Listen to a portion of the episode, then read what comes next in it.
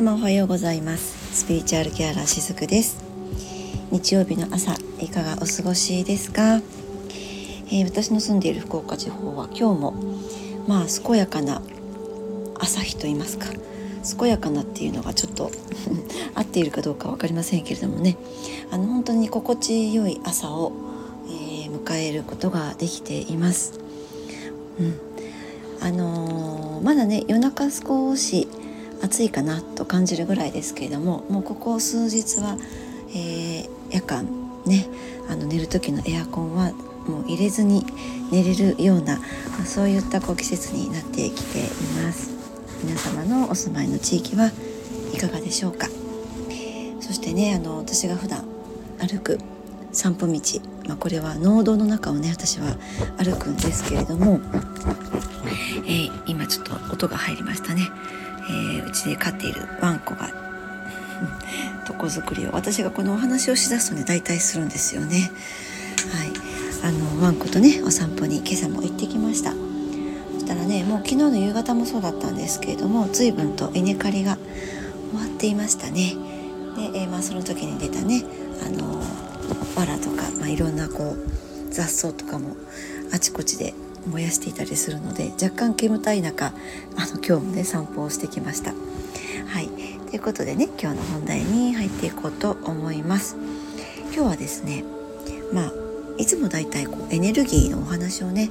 まあ、それをこうベースとしてお話をしてみたりとか、まあ、エネルギーそのもののお話をほとんどこのスタンド FM でもしているかなと思うんですけれども今日はその自分のエネルギーフィールドの、まあ、守り方とか浄化の仕方っていうところのねお話をしてみようかなと思います。あの人それぞれエネルギーという言葉を聞いた時に、まあ、イメージするものとか自分の中で定義づけているものっていうのはそれぞれね違うかなと思うんですけれども、まあ、それは例えばこう目に見えないものとかねあの周波数だとか私はよくこうエネルギーっていうのは情報だというふうにあの言うんですけれども、まあ、そんな風に人それぞれねこのエネルギーに対する感覚っていうのはね違うかなって思います。バイブレーションとかオーラとかね波動とか、まあ、目に見えないけれども私たちってそういったこうエネルギーっていうのを感じているものなんですよね。日々生きているあの日常の生活の中でも日々感じながら生きていたりします。まあ、それはこう日本人だったら特にそうかなって思うんですけどあの人のこう気配を読むとか日本人割とお得意ですよねだからえっとね空気 KY なんていう言葉もあの、まあ、もう十何年前ぐらいになるのかしらね流行ったりしましたよね。あなのは日本独特だなと、ま、私も思っていたりするんですけどもあの日本人ってねその言葉を交わさなくてもなんとなく相手の、まあ、機嫌だったりとか、まあ、感情とかねそういったものを、うんまあ、感じ取りやすい民族ではありますよね。うん、でよく研究されているのはやっぱりそのハートから広がる愛の波動ねこれについては、まあ、あのいろんな分野でねあ、まあ、ハートについて、えー、愛についてっていうのは、えーと、いろんなところで本当にこう探求、えー、そういったものがねされているかなと思うんです。この愛の周波数で、えーと私たちの肌のまあ、周りよりさらに大きなエネルギーフィールドのところにあると言われているんですね。ここでちょっとピンときた方ももしかしたらいらっしゃるかもしれないんですけどそうこの愛のエネルギーってえっとねもちろんこう例えばこうチャクラとかで言うとハートチャクラのところ、まあ、これが直結して愛っていうふうに捉えている方も多いかなって思うんですけどこの愛のエネルギー自体っていうのは私たちの体この肌のねバリア一番自分の肉体に、え、近いバリアがありますよねお肌というねその周り、まあ、大体そうですね2 3 0センチ外側ぐらいにあのこの愛のエネルギーフィールドがあると、えー、私はそういうふうに捉えているんですね。実際そういうふうにあの言われているそうなんです。で今日は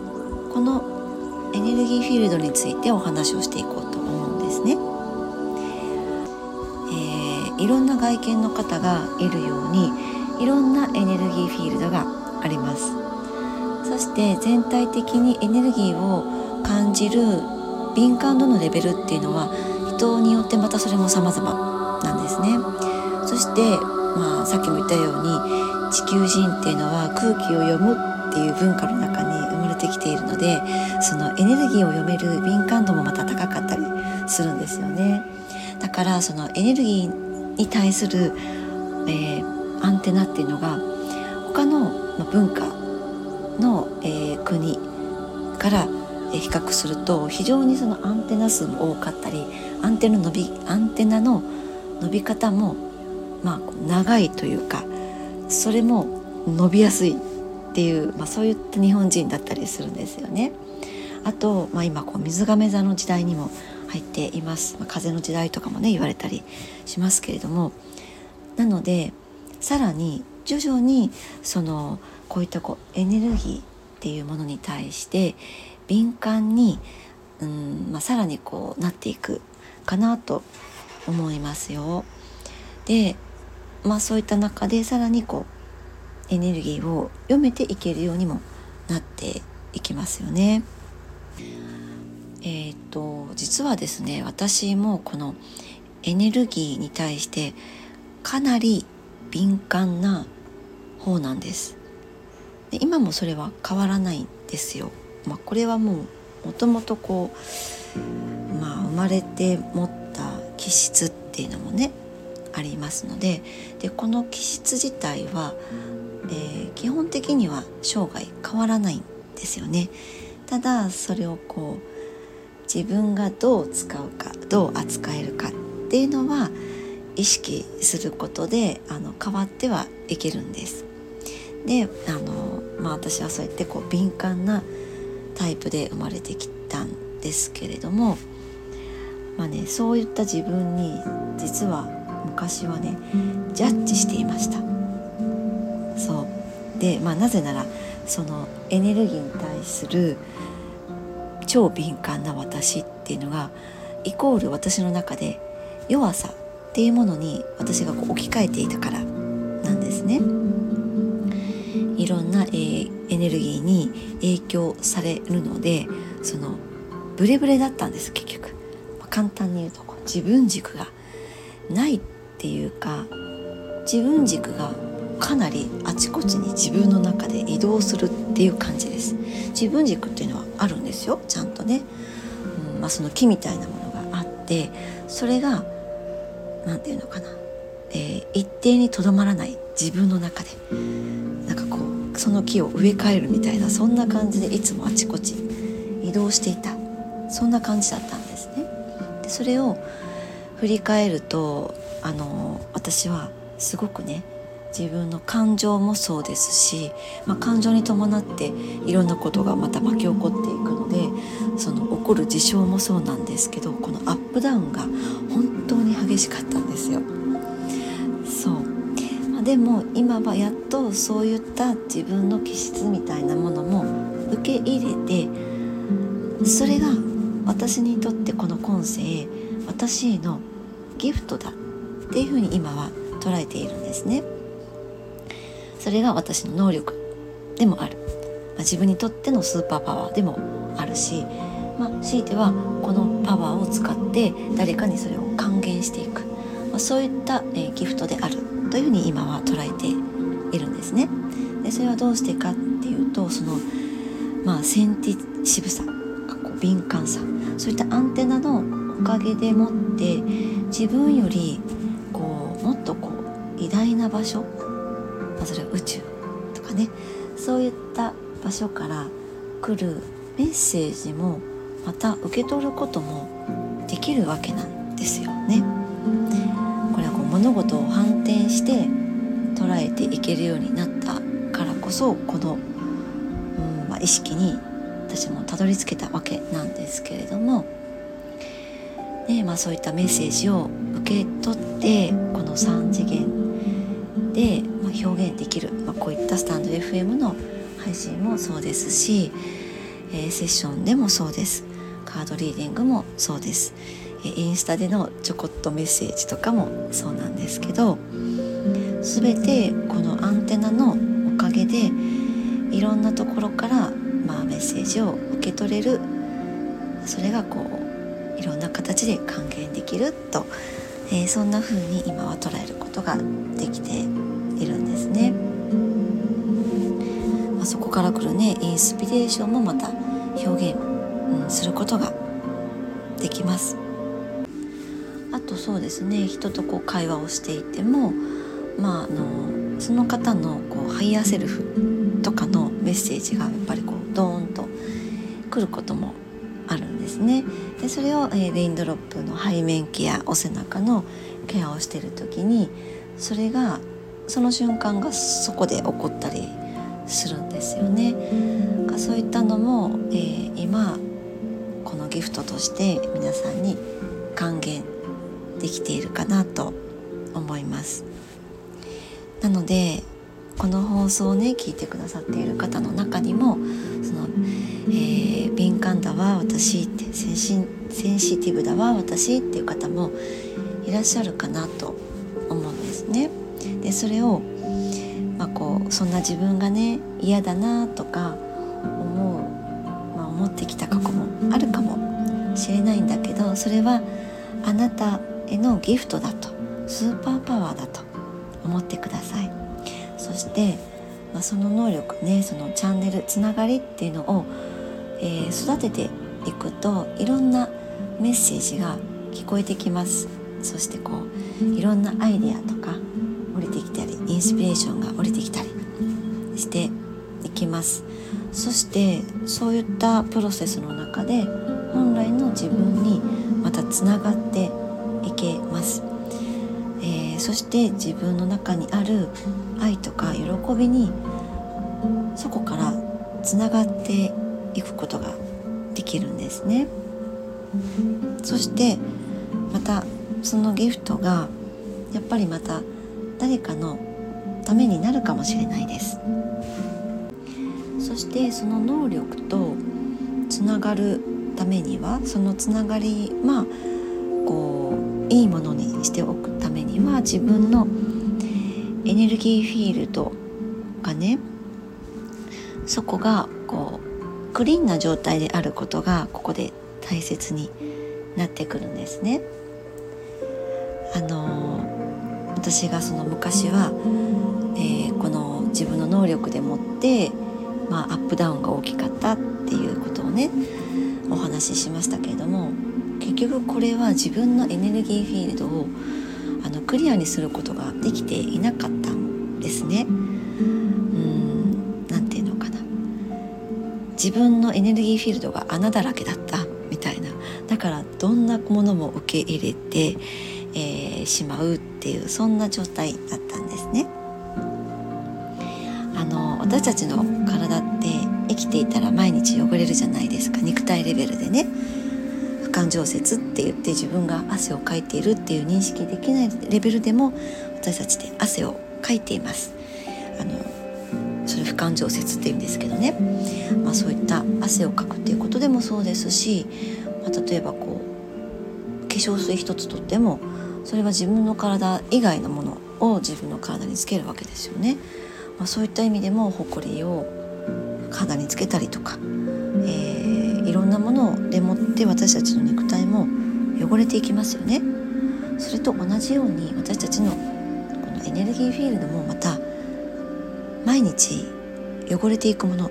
なんです。で私たちが体に傷を作るようにこのエネルギーフィールドにも傷がつくものなんですね。なので毎日クリーニングする必要があるっていうことなんです。でそれは私たちの思考、まあね、心とかにもその健康にもつながっていって結果的に、うんまあ、自分らしくあれるというところにもつながっていくと思うんですね。えー、私はねよく昔例えばその場所のエネルギーとかも受けていたんですよ。あるところに行くとすごくしんどくなったりとかめまいがしたりとかねこう吐き気がしたりとかそういった時期もあったりしたんですね。でまあ例えばその人のエネルギーとかも本当によく受けていてそれがその場所のせいとかその人のせいだっていうふうに私はずっと思っていたんですよ。自分に原因があるなんてこれっぽっちも思ってなかったんですね。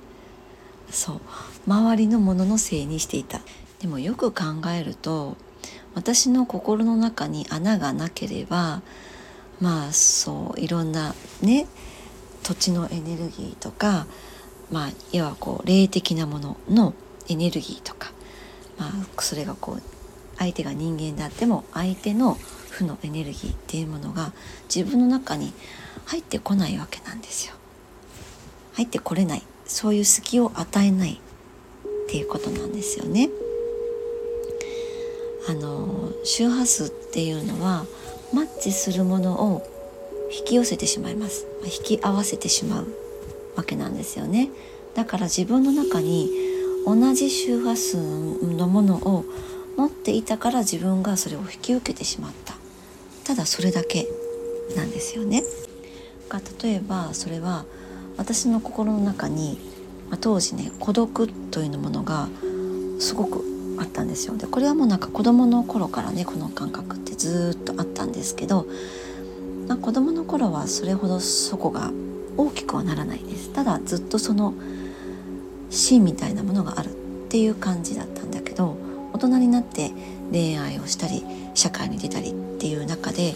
例えばこうコミュニティに所属できない自分がいたりとかうまくこうパートナーシップが取れない自分がいたりするとこの孤独っていう小さな種みたいなものがどんどんうん大きくなっていくんですよね。ただ単な種だったものがまるでこう種が直接実を作っていくみたいな感じでどんどんこう雪だるま形式に大きくなっていったんですね。でそういったものがあったらその孤独というものを持って例えば亡くなっていった人の霊を自分が引き合わせてしまったりとかそういったうん霊的なものがたくさん場所に行くとまたその場のエネルギーを私も吸ってしまったりとか、まあ、そういったことが結構頻発していたんですね。でもまあそういった状況にあった時にやっぱり当時私はそんな自分をジャッジしていたんですよ。ああ私こういう状況を作ってしまったっていう感じでですね。でもそういうふうに考えその自分の持っているその時の自分のエネルギーに対してジャッジをしてるのでジャッジするだけで終わっちゃってその自分のエネルギーっていうものに責任を持ってなかったなっていうことになんとなくこうシフトチェンジしていたんですね。でこの自分のエネルギーに責任を持つということは自分の人生にもまた責任を持つということにつながるなとていてあの自分が被害者にならないで自分はそのクリエイティブになる。自分が本当に生きたい人生を生きる、まあ、そういった方向に自分の意識をこう変えていく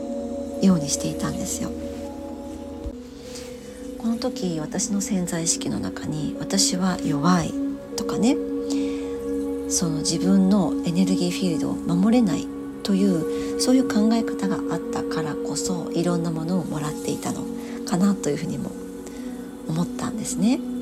なので、まあ、そこはこう一つずつにはなっていくんだけどあの書き換えていきました。いろんなワークを通してね。でそれはやっぱり今も続けています。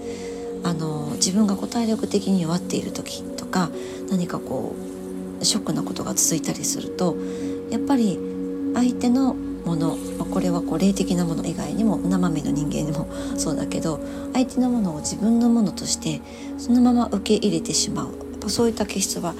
もう持って生まれたものだから変わらないからですねあでも今自分がそういうふうに偏ってるなと思ったらそれをうん、まあ、手放していくワークっていうのも、えー、今もねこれは続けていることなんですね。でまあ、そんな風にその自分の持っている気質を自分から切り離すという感じではなくて持ち続けていいところはそのいいように自分のこうパワーとして使っていく一方で、えー、今も私はこうやってワークをしているんだけれどもその持って生まれたものってもう切り離せないんですよね。ただそれをねその、えー、強化していくことはできます。でそれが今日のこのエネルギーフィールドのねお話なんですけれども。あとね別のこう側面から言うと、えー、光の人だからこそその光に寄ってくる闇っていうものも実はあったりするんですねそこに。うんちょっと例えがあんまり綺麗じゃないかもしれないんだけど夜その光のあるところに虫たちって集まってくるじゃないですか。あんな感じです。ちょっともうちょっといい例えがあるといいんだけどね。そう。あのいろんなものが寄ってきちゃうんですよね。あの例えばこう霊的なものが乗ってくるもの寄ってくるものっていうそうちゃんと霊で霊側にも理由があってあの霊たちも解放されたいんですよ。その霊的なものとしてそこに居続けるっていうのはやっぱりその霊自身も何かこう残したもの悔やんだものっていうのがあるからこそそこにまだいたりするわけなんだけどそこから解放されたいわけなんですよね。で光の人がそこにやってくるとあ解放されるかもしれないっていうそういった霊、うん、霊側にも純粋な思いみたいなものがあってそれが光に吸い寄せられちゃうっていう、まあ、そういった感じなんですね。この人は光の人から救ってくれるとかねうんえー、今はですねその地球自体のエネルギーシフトも非常に大きい時代の流れになっています。ということは自分のこのエネルギーフィールド自分の肉体もそうですしスピリットのところとか、まあ、感情のところ記憶とか過去性の記憶とかも全てそうですけどそういったものも、えーと、どんどんそのブラッシュアップしていく流れに入っているなというのを感じているんですね。でそういうふうに感じている方も多いのではないかなと思います。で実際私もここ最近その過去性についてここでもねたくさんお話をしているんですけれどもあのこの流れの中にあるからこそ記憶過去の記憶過去性の記憶っていうのもまたどんどんこうあぶり出されてきてその中で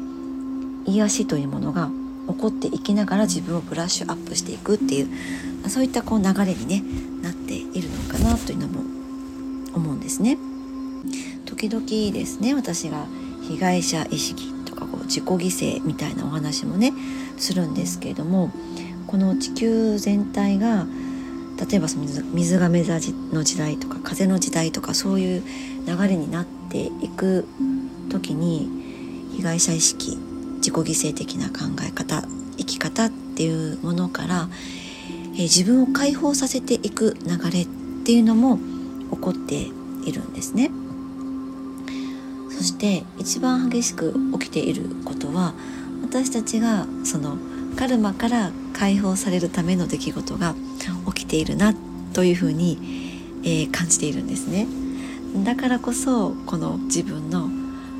過去とか過去性過去というよりから過去性ですよねこういったものがどんどん、えー、呼び覚まされていくっていうあ、まあ、そういった方も多いんじゃないのかなって、えー、思うんですね。ちょっとね話が長くなってきましたですけれどもこのエネルギーレベルで、変化が起きていてそのエネルエネルギーのレベルでは、えー、いろんなねそのね地層みたいなものレイヤー状態になっているものがあるんですね。でこれは、まあ、カルマのレイヤーもあるんですね。遺伝子的にこの私たちのそのご先祖様の中での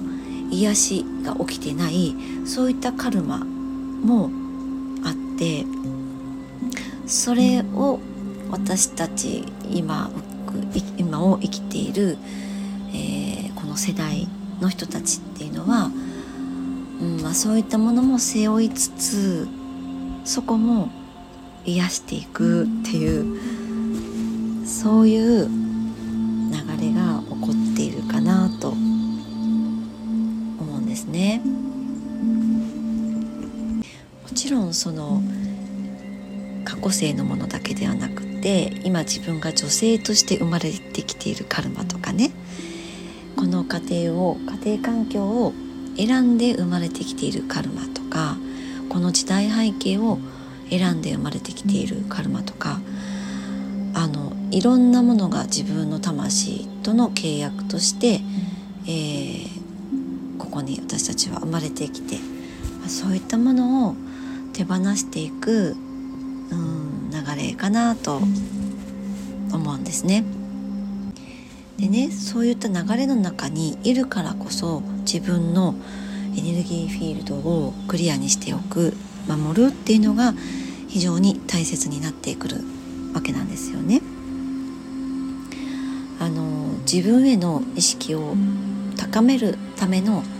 ツールは毎日取り組むことは大切かなと思います。でそれが私だったら例えばこう朝夕の瞑想あのエネルギーワークもやっぱりそのツールの一つなんですね。あとはそうですね私はやっぱり、えー、えっとフラワーエッセンスとかも時々ね、えー、自分に取り入れたりもしますしあと私のサロンで取り扱っているそのアロマスプレーとかもそうですよね。アロマスプレーに限らず私はあのヒーリングクリームにね好きなオイルをもうあらかじめ練り込んでおいてそれをだいたい毎日朝あの足の裏に塗り込むとかそんな感じで自分のエネルギーフィールドを守るというこれは私の自己流だったりもするんですけどもあの自己流でも全然いいんですよ。エネルギーワーク一つとってもそうです。自己流でも全然よくって大切なポイントはいかにそれを自分が信じているかっていうことなんです。そう。そのワークとかツールをどれだけ信じているかそれでもって自分のエネルギーフィールドっていうのは守られていくものクリアになっていくものなんですね。そうであの信じているものはここではワークだったりツールだったりするんですけれどももっとこれを深めていくとそれを信じている自分のことを信じているっていうことになってきます。えー、例えばね誰かを信じるかその人を信じているとかで信じていたのにこう何か思ったようにことが運ばなかった時に裏切られたっていう、まあ、そういった言葉を私たち人間って使ったりすることがあったりしますよね。でもそれって別に裏切られたわけでもなくってそこでただその相手の本当の姿が例えば見えたとかそこに本当にあった真実が見えただけ事実が見えただけっていうことなんですよ。でもっとこの裏を返すとその相手を信じているとかその人を信じているというよりかはそのどんな結果になったとしてもそれでも何て言うのかなそれでも何かを諦めない自分とかそれでも自分を諦めない自分とかそういった自分を私たちは信じたいのであって決して相手を信じたいわけじゃないと思うんですよね。うん、あの結局は誰もが自分のパワーを信じてるし信じたいはずなんですでも自分のことって見えないんですよね。わからないんですよね。だからこそ相手を通してその人を信じたいとかその人を信じてるっていうふうに置き換えているだけだと思うんです。はい。ん？ちょっと話がうんと変わってきちゃいましたかね。今日はねあの自分のエネルギーフィールドのクリアリングとか、まあ、守るっていうことでねお話をしてきたわけなんですけどもあのー、ま、自分のことを結局信じていけるようになると、まあ、そもそも自分の軸というものが根を張ってね自分の中で根を張っていけるようになってそういった中で、まあ、自分を信じるっていうことにもつながっていくと思いますので、はいえー、今日のお話参考になるところがあれば嬉しいです。今日も長くなりました。貴重なお時間をいただいてありがとうございました。しずくでした。